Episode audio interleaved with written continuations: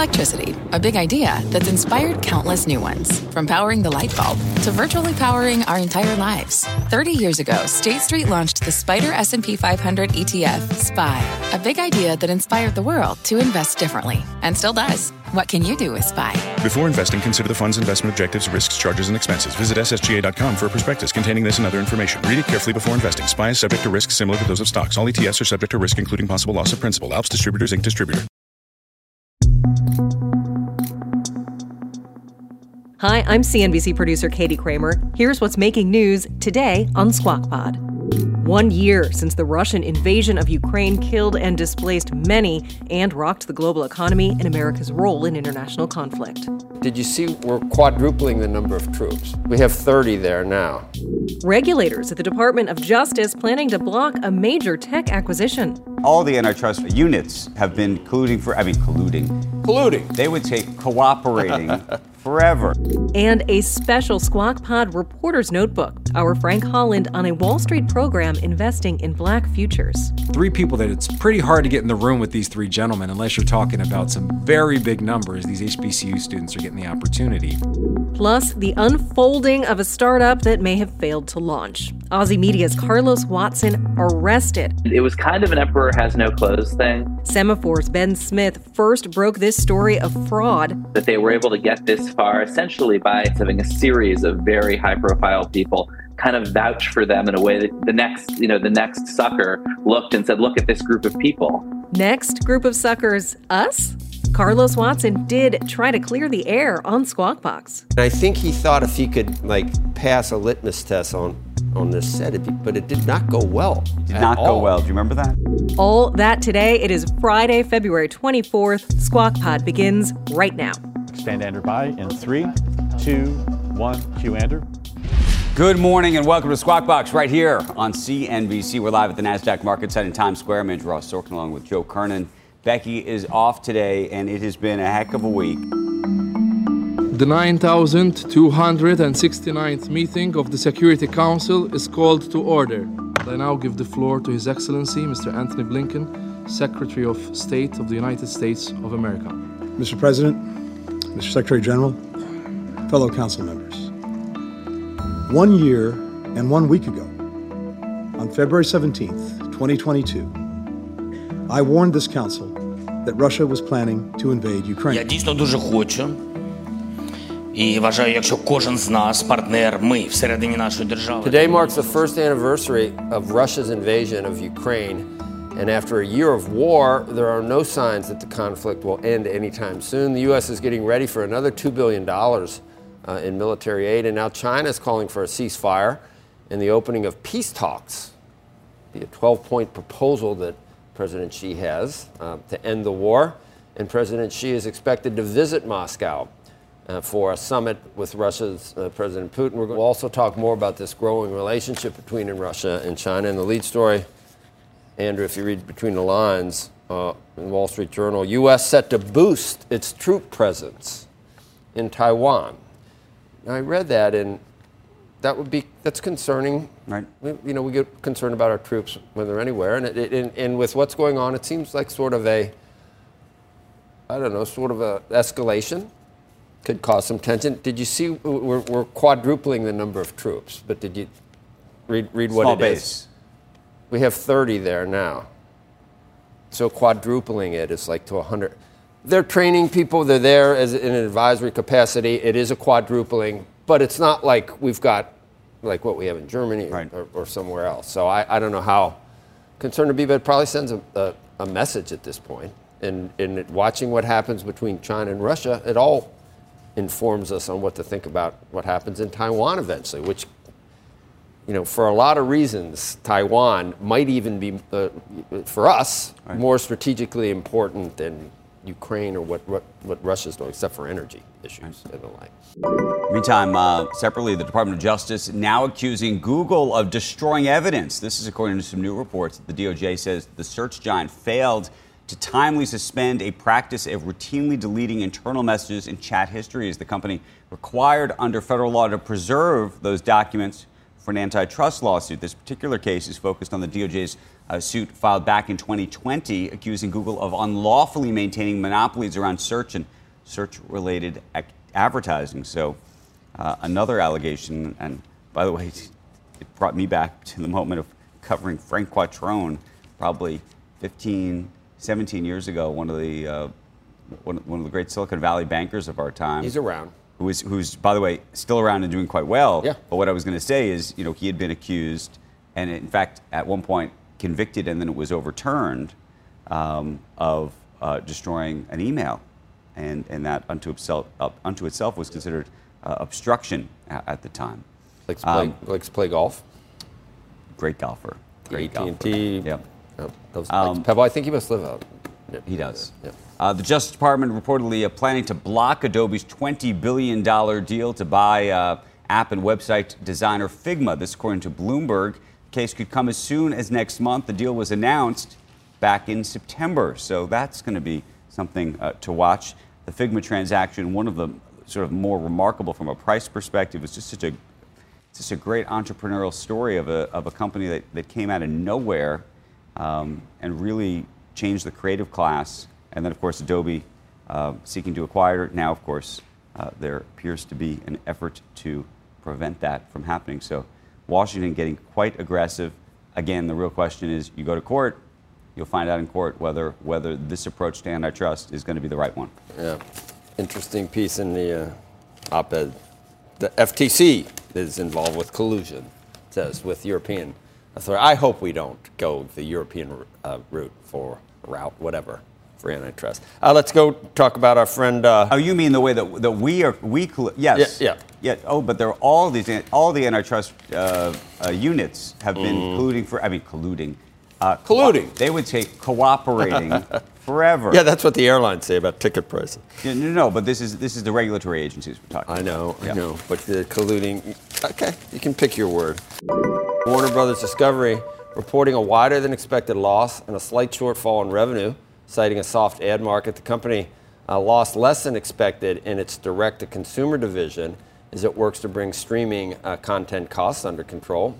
HBO, HBO Max, and Discovery Plus added, though, 1.1 million subscribers in the fourth quarter to end 2022 uh, with 96.1 uh, million worldwide. And I'm, la- I'm smiling because David Zaslav is our friend and our work colleague and comes on a lot. Did, did you happen to look at, at Drudge today or any of the deadline pieces? I saw a, a bunch of pieces, but I did not see Mr. Lots more Republicans. What is, Mr. Oh, the, the- Lots more Republicans coming to CNN, which would be, when one gets there, that would be the first, I think. Uh, so you could break the ice as the first uh, actual Republican at that place. But uh, hey, you know, uh, what am I, chopped liver? Andrew, I hope you know. I hope you appreciate me. That's all. I mean, I, I don't know how much they want to improve CNN, but you know what I'm saying.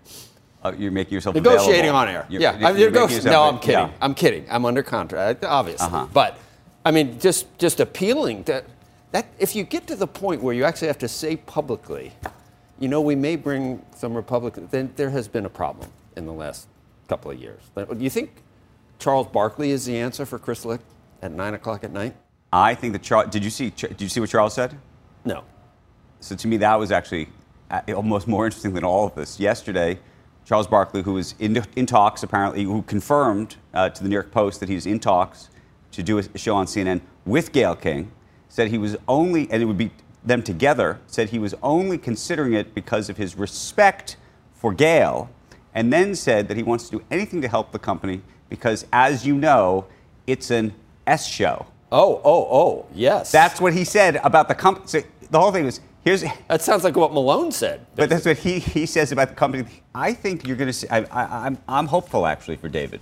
Oh, so am I. He's, Yeah. he's brilliant. I- We've seen him. He's gonna. This is gonna work eventually. And, and he's uh, King of Hollywood. He's got Robert Evans' house.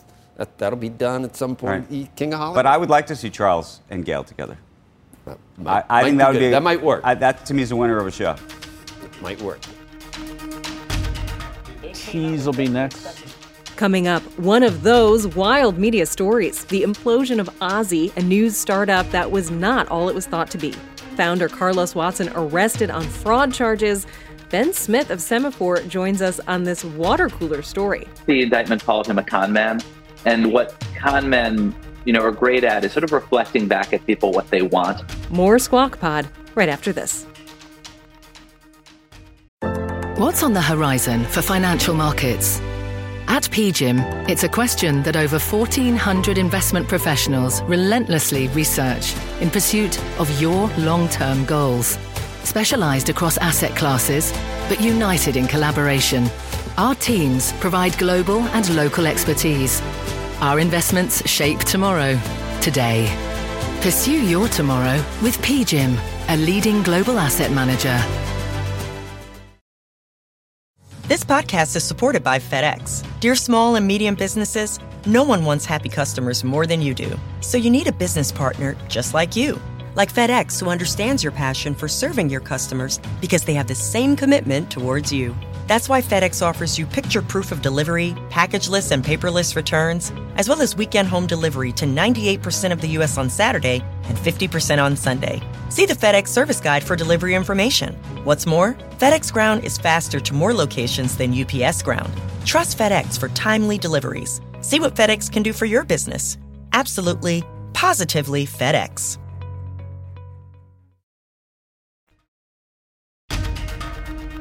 You're listening to Squawk Pod. Roll Pro A, up track, stand by Joe in five seconds. Four, three, two, one. His mic, cue. Good morning, and welcome back to Squawk Box here on CNBC, live from the NASDAQ market site in Times Square. I'm Joe Kernan, along with Andrew Ross. Andrew Ross. I'll take it. Did you I, I saw. I saw they're missing my last Andrew name, Ross? But, you know, Becky, a person named Becky, uh, is off today. Becky Quick. Madonna only is one name. But Come you, on. You still need two. I need two. I'm not, two. I can't get to one. Ozy Media CEO Carlos Watson arrested yesterday in New York City. Watson now facing charges of conspiracy to commit securities fraud, wire fraud as well, aggravated identity theft for his role in the impersonation of multiple media executives while in talks with investors. In a statement, U.S. Attorney Breon Peace saying the following Carlos Watson is a con man whose business strategy was based on outright deceit and fraud. Soon after the arrest, the SEC also charging Watson with defrauding investors of approximately $50 million. In a statement to CNBC, Watson's legal team saying the following We're extremely disappointed by the actions taken today by the government. We've been actively engaged in good faith in constructive discussions with the government towards a potential resolution of this matter without criminal charges. It is hard to understand the actions taken today in light of those discussions. Carlos Watson appeared on this very program on October 4th, 2021, following reports of misleading information and that infamous call with Goldman Sachs, which was considering an investment. One of the mistakes we made is that sometimes we were too aggressive in marketing them, unequivocally. And I own that, not anyone else. I own that. That's my mistake. I'm the CEO. I'm responsible. That we tried our best. Now, do if you're asking me, do I think that we got it wrong 50% of the time or 80% of the time? No. If you ask me, do I think we got it wrong 20% of the time? Yeah, we probably did, and that's on me, and I own that. Just because something is sloppy or stupid doesn't mean it's illegal, right? I just want to be really clear about that. They used some kind of voice machine to, or to have one of his colleagues Crazy pretend story. to be a, Right. a YouTube executive, Yeah. claiming they had a deal. Right. Um, it appears that all the numbers that were in the decks, uh, at least allegedly, were falsified. They were changing the numbers constantly. And they, The whole they Would thing. buy, they would buy ads saying. Oh well, that the- was yes. Well, it was. that's not even in the complaints though. That's just that's, That's just, but but they would buy ads that say "God, Ozy Ozy Media is is the greatest, and then they, would whatever publication they bought the ads in, they'd Right. say, this publication says Ozy Media is right. Then they'd run another ad. Yeah. Saying the LA Times says says Ozy, this is the greatest because they bought an ad. Exactly. Not only do I remember Carlos being here in the morning, effectively the morning after, uh, but I remember he, he'd come on, you know, back when he had the Ozy Fest uh, with A Rod, if you remember. And he, what he was doing, I think, was actually paying a lot of uh, celebrity endorser types to participate in his different events, which I think added to sort of the halo effect of what he was trying to do. I remember we had scheduled, I think, A-Rod, and, and, and it, it all fell apart. I think it might have been COVID related why it fell apart that time. But then later, it, it really. all But you know, fell he, apart. I will tell you, um, I remember because I went on his. I went on. He had a show. I went on his show. I saw the, ads. Andrew Ross Sorkin. The producers says would call you up and they would say, uh, "Bill Gates is going to be on the show, and so and so is going to be on the show, and so and so is going to be on the show," and and he. But you went. All of us did. No, Bill, no. Bill Gates. Bill Gates too. No, because no. they said Andrew Ross Sorkin's going to be on the show. Maybe. Thank you. Thank you. That's how they were. You know. But Um, he came on. Yeah. And I think he thought if he could, like, pass a litmus test on on this set, it'd be, but it did not go well. It did not go all. well. Do you remember that? Do you Yeah. remember he broke out his phone and started reading not- text it messages? you remember that? Okay, joining us right now is Semafor's co-founder and editor-in-chief Ben Smith, who broke that story about Carlos Watson back in the fall of 2021 as a media columnist for the New York Times. It rocked the media universe at the time. And uh, Ben, I'm curious if, if in the moment that you were reporting that then, you thought that today or yesterday would happen. You know, honestly, I did. I mean, I think you know you, that great interview. Carlos says that he doesn't that he thought it was just sloppy and stupid, but and it is very hard to convict people, notoriously hard, of securities fraud. But this was so obviously illegal, um, and the FBI and, um, YouTube and Goo- Google and Goldman Sachs were already talking to the FBI at that time.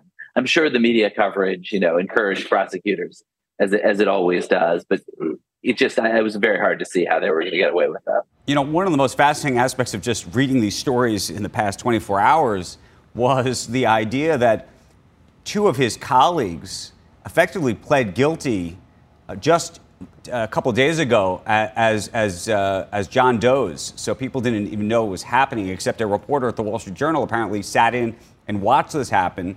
Um, and it sounds like Carlos Watson didn't know it was happening at the same time. Yeah, I mean, just great courthouse recording from the Journal, Steve. It's, it's real value in just having somebody sitting there in the Eastern District, kind of waiting to see who comes through, right? Um, is your sense that this was uh, spurred by Goldman Sachs initially? I mean, you know, your reporting early on was about this now infamous phone call uh, where uh, either Carlos Watson or it now sounds like his colleague uh, pretended to be a YouTube executive claiming that they had a, a special distribution deal with YouTube when in fact they didn't.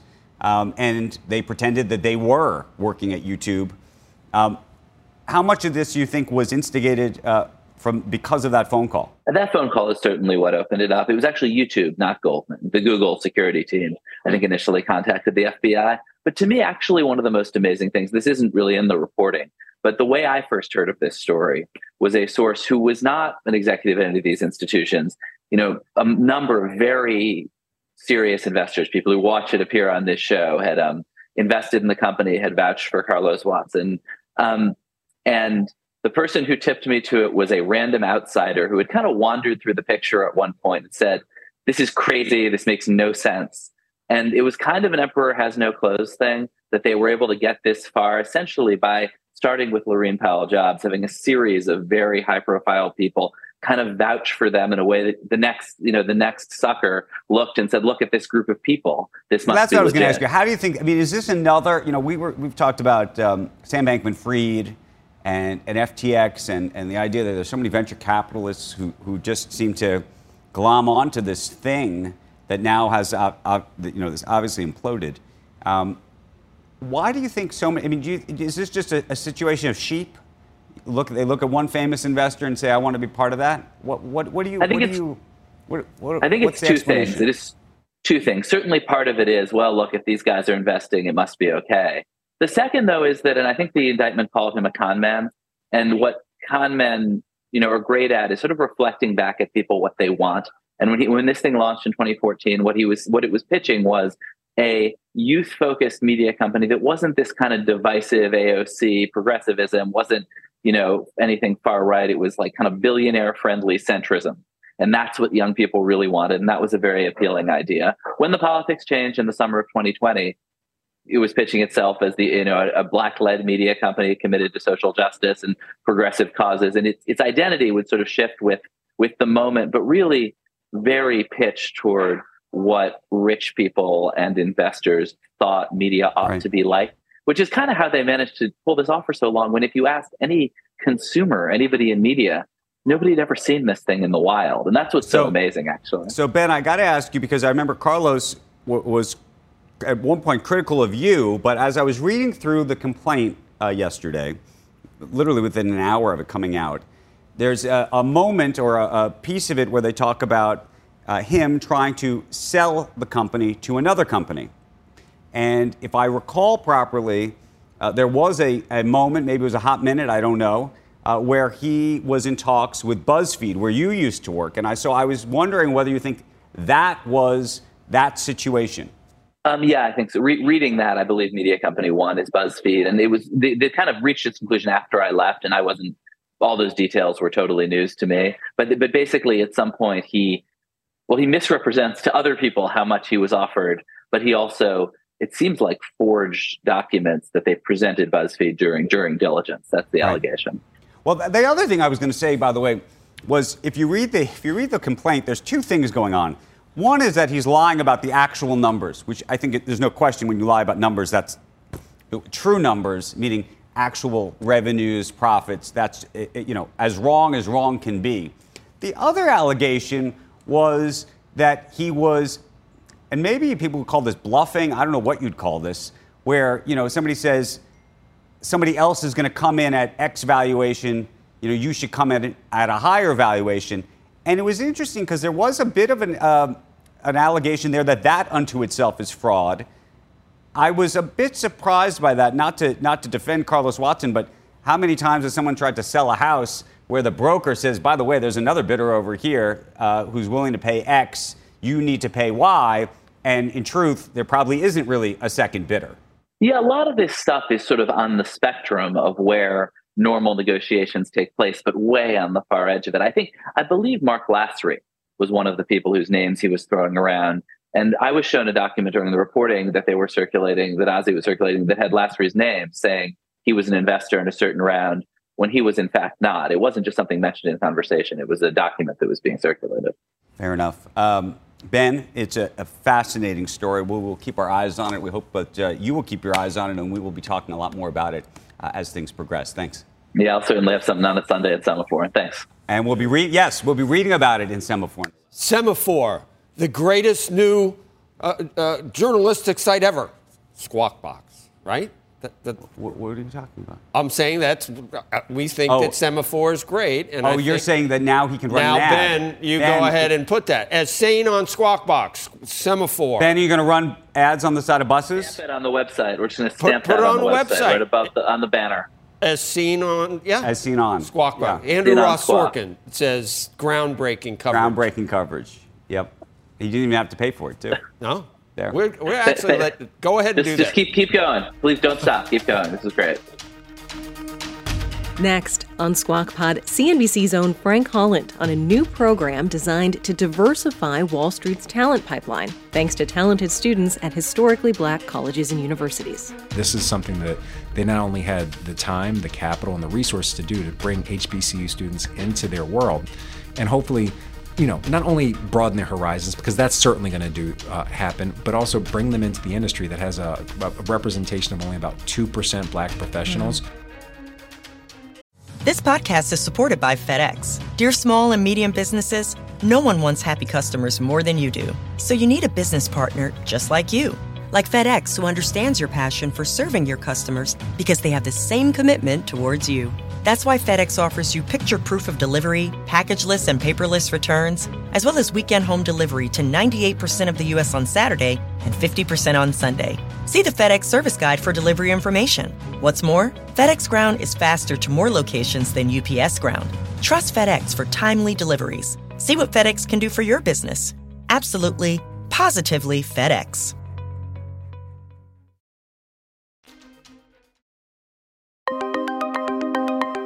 You're listening to Squawk Pod.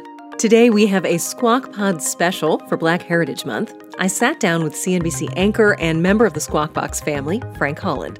In this reporter's notebook, Frank tells us about the Alt Finance Fellowship, a program that brings together dozens of students from historically black colleges and universities and puts them right in the room with the biggest players in private equity, private credit, and other alternative investment strategies. It's a unique recruiting and talent development program Here's more from our conversation. It was a story I was really excited to do. I met the CEO of the program called Alt Finance, Marcus Shaw, a former investment banker himself, several years ago at a, an event held by John Hope Bryant, who's also a guest on Squawk Box, his Yeah. annual event, um, the Hope Global Forum. And he and I just happened to sit down and talk, and he just started talking to me about it. I don't think he realized that I was a journalist or I worked for CNBC. He was just really excited about it. And I said to him, this would be a great story. And he goes, Oh, wait, hold on. What do you mean? Because he was really just talking about it, something he was very excited and very passionate about. So we stayed in touch for about two years. Um, and then we circled back, and, and I just, you know, I always kind of pinged him every couple months, like, hey, what's going on with that program? How are things going?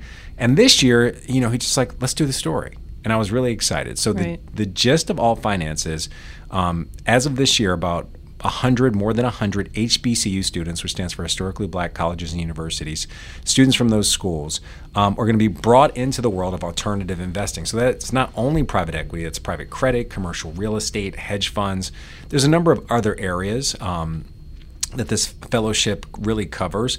So these students from these HBCUs, which include some of the best well-known names, Morehouse, Spelman, Howard, etc., um, they spend the summer working at these three firms that are sponsoring it. That's Oak Tree, Ares, and Apollo.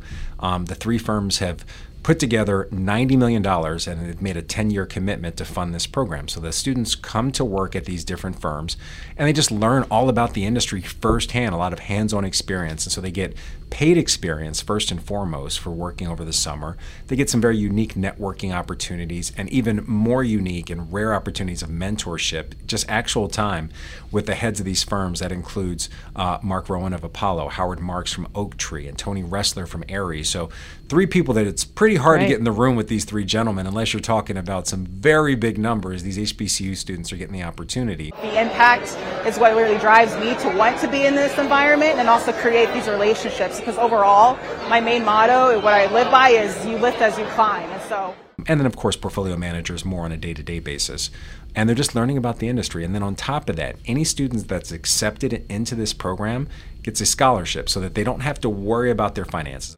ultimately the money will come and go, but I think for me, the passion is most important above all.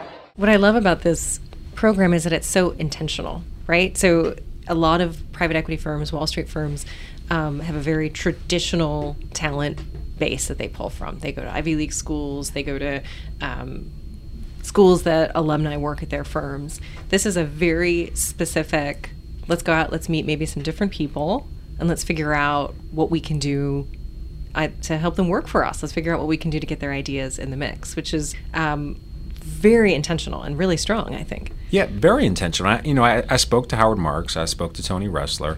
Uh, I spoke to Mark, Mark Rowan. I asked them very simply, you know, is this, you know, a charitable effort? And all Yeah. three pushed back. They're like, not at all. This is not uh, a charitable activity. Uh, I think it has uh, uh, socially beneficial aspects to it, uh, but that's not the only reason we're doing it. Uh, we're also doing it because we believe it can enrich our organizations. Like, we think that these students are just an untapped pipeline of talent that can help not only diversify our thoughts, but increase our profits long term. These are people that, you know, while you're 100% right, um, the traditional pipeline is Ivy League schools. We're talking Harvard, Yale, um, maybe the Stanford School of Business. Um, and generally, those are the people that come into these different organizations, but they were looking for people coming from different backgrounds that perhaps could be let into different rooms than some of these other people or connect with people in a different way or maybe just have an idea that hasn't been brought to the table because they're coming from different life experiences. the more perspectives you have, both in your employee base and in the companies you look at, the more perspectives you have, the better the investor you are. So the idea of being a more diverse company for us is a positive. It's good for business. It's good for our investment decision. They also believe there was a lot of uh, very talented people who would adapt very well to this environment because not everybody's going to thrive in one of these environments. These are very intense, you know, um, high expectation environments, and some people, just in all honesty, may find themselves on, you know, air quote Wall Street and not enjoy it. Um, but they were really hoping to find a few people that would not only fit with their firms, but perhaps take things in a different direction and maybe find different ways to not only speak to their clients, but also to invest money. And it's a relatively new program. It's only the third year. Can you tell me about the origin? Because there was a very specific news event in 2020 that really kicked this off.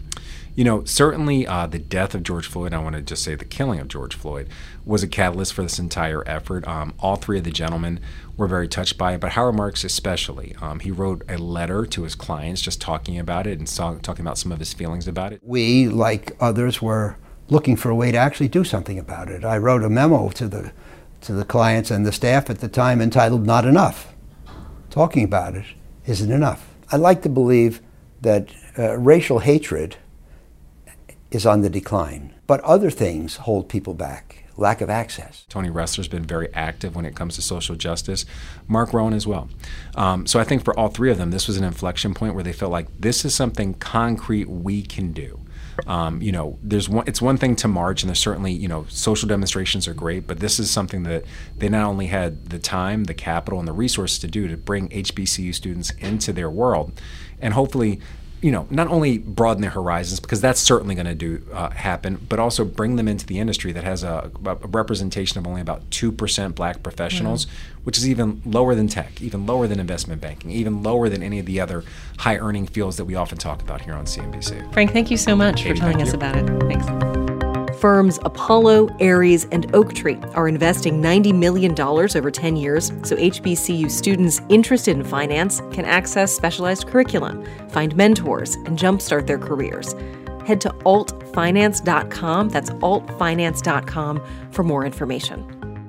Worldwide Exchange, hosted by Frank Holland, is available as a daily showcast from CNBC. You can find it where you're listening now or anywhere by searching Worldwide Exchange.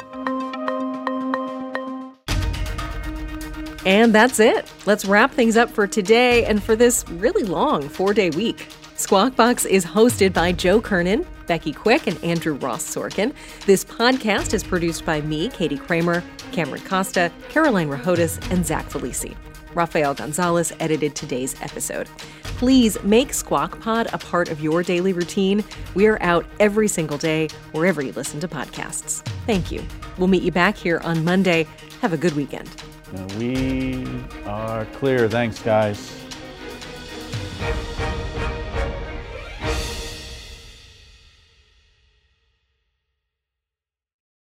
This podcast is supported by FedEx. Dear small and medium businesses, no one wants happy customers more than you do. That's why FedEx offers you picture proof of delivery, packageless and paperless returns, as well as weekend home delivery to 98% of the U.S. on Saturday and 50% on Sunday. See the FedEx service guide for delivery information. FedEx Ground service is also faster to more locations than UPS Ground. See what FedEx can do for your business. Absolutely, positively FedEx.